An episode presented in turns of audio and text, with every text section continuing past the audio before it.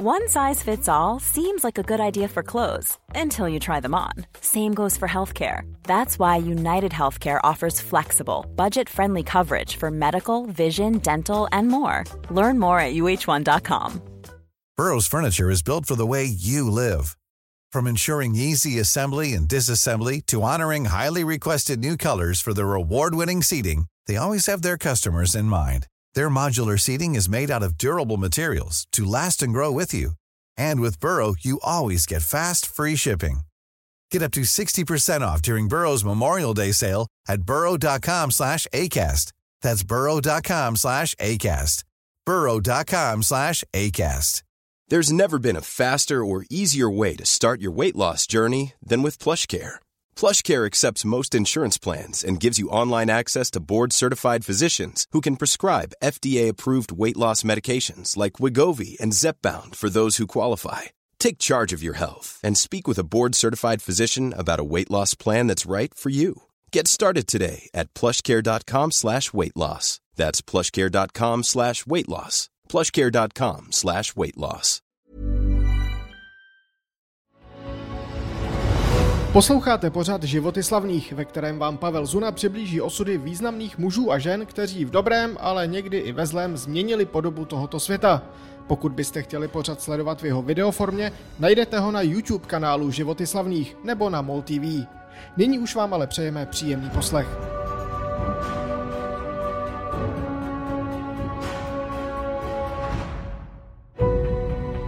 31. květen 1950. Před státním soudem v Praze na Pankráci začíná proces s 13 lidmi, o nichž obžaloba tvrdí, že z nenávisti k novému lidově demokratickému režimu a v žoldu západních špionážních služeb plánovali teroristické akce a státní převrat. Vedoucí záškodnické skupiny má být tato, už na první pohled velmi mírná žena. 48-letá Milada Horáková. Málo kdo v té chvíli tuší, že v dalších dnech se bude v soudní síni odehrávat přesně zrežírovaná inscenace s pečlivě naskoušeným scénářem a předem určenými drastickými tresty. Že všichni přítomní i miliony lidí u rozhlasových přijímačů budou svědky prvního politického monster procesu 50. let. A že Milada Horáková se díky své statečnosti, s jakou bude čelit téhle šílené a bezvýchodné situaci, stane jednou z největších hrdinek našich novodobých dějin.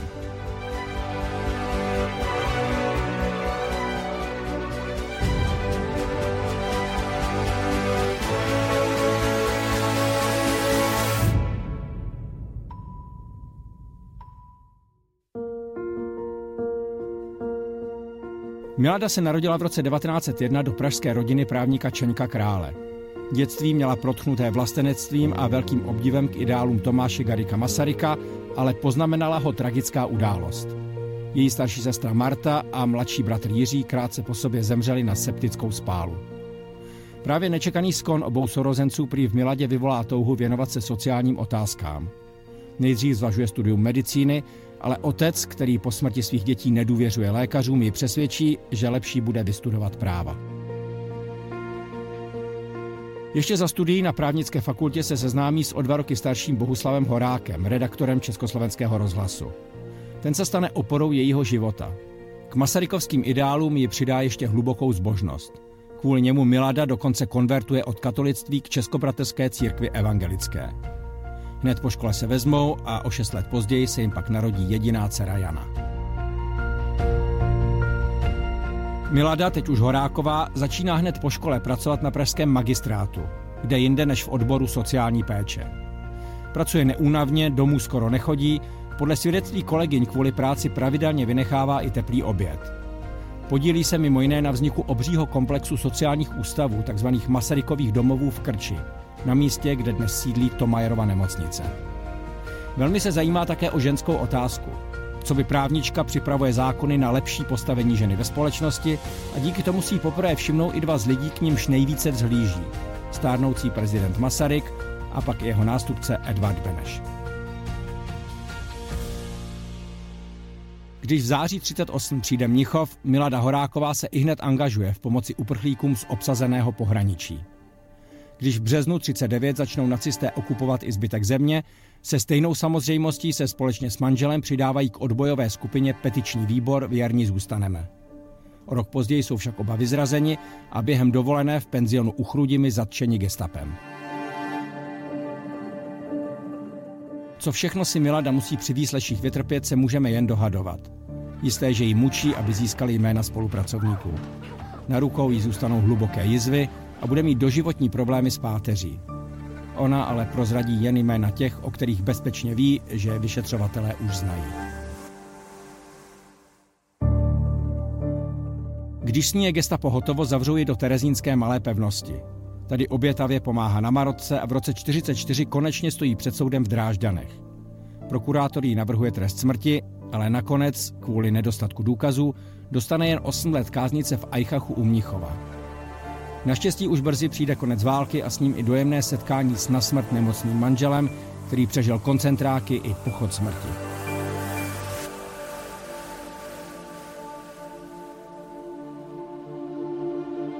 Poválečná léta pro Miladu znamenají vstup do nejvyšších pater veřejného života. Stává se předsedkyní Rady československých žen, místo předsedkyní Svazu politických vězňů a na žádost prezidenta Beneše vstupuje za národně socialistickou stranu i do parlamentu. Mimochodem, v roce 1947 také zakládá dodnes populární časopis Vlasta. Budovatelské nadšení se však brzy mění v drsnou realitu.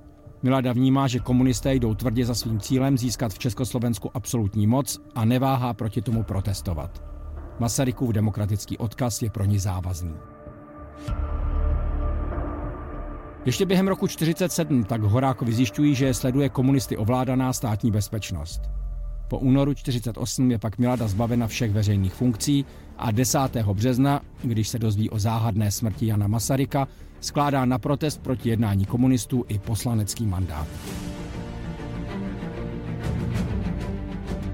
Smyčka se stahuje. Zatímco mnoho přátel ze strany, včetně předsedy Petra Zenkla, prchá do exilu, ona opět obětavě pomáhá s útěky. Sama ale odejít odmítá. Prý prozatím. 27. září si však pro ní do jejich domu v Davicích přijde STB. Milada doma není, jen manžel s 15-letou dcerou Janou a hospodyní. Podaří se mu utéct v bačkorách přes zahradu, chce Miladu varovat. Ale je pozdě. Ona je totiž mezi tím zatčena ve své kanceláři. Ti dva se už nikdy neuvidí.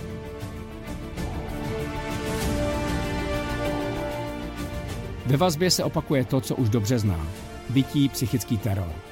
Jenom to tentokrát není od Němců, ale od vlastních, od Čechů. Prvních několik měsíců ani neví, že komunisté zatkli dalších 380 členů Národně socialistické strany a teď přemítají, co s nimi. Ji zatím nevnímají jako někoho klíčového. To se mění, když sovětský vůdce Stalin zadupe podpatky, že v Bulharsku a v Maďarsku se už odpůrci režimu popravují a u nás stále nic. Za dozoru dvou sovětských poradců, Makarova a Lichačeva, se tedy rozhodne, že musí proběhnout monster proces na odstrašení všech odpůrců režimu. A do čela takzvaného protistátního spiknutí musí být dosazen někdo důležitý, známý a populární. Že to bude žena, tím lépe.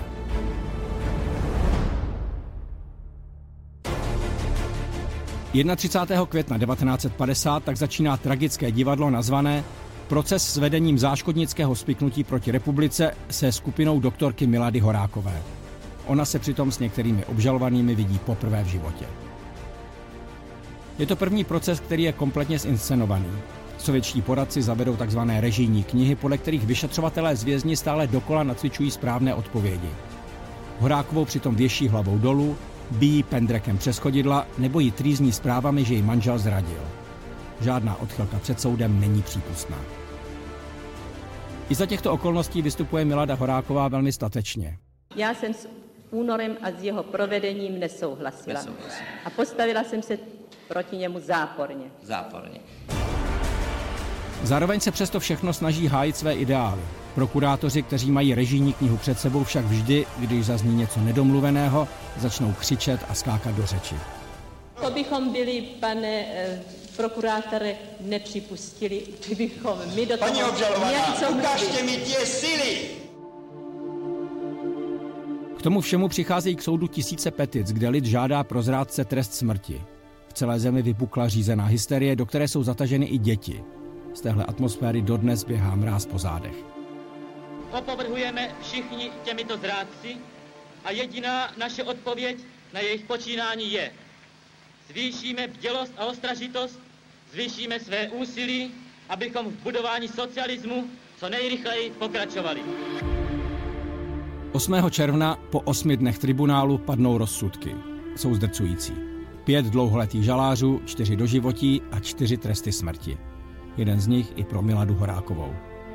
Jedinou ženu, kterou v komunistických procesech poslal soud na popraviště. Kromě Sovětského svazu a Albánie se něco takového nikde jinde nestalo.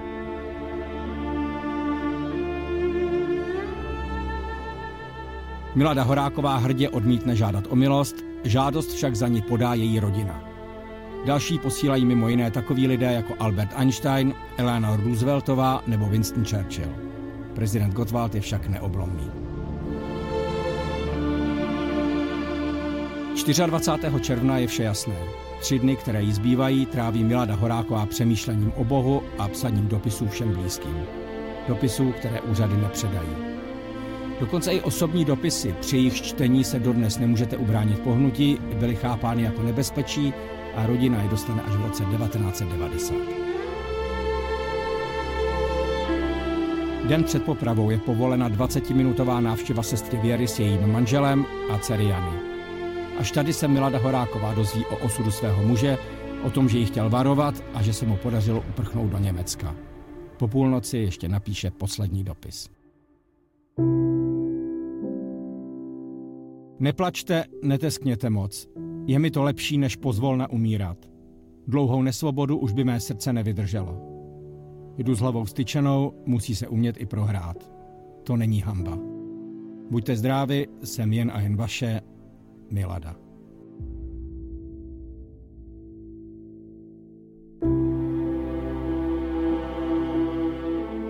A to je z dnešního dílu pořadu Životy slavných všechno. Pokud byste ho ještě chtěli vidět ve videoformě, najdete ho na YouTube kanálu Životy slavných anebo na MOL TV. Děkujeme vám za poslech a naslyšenou příště.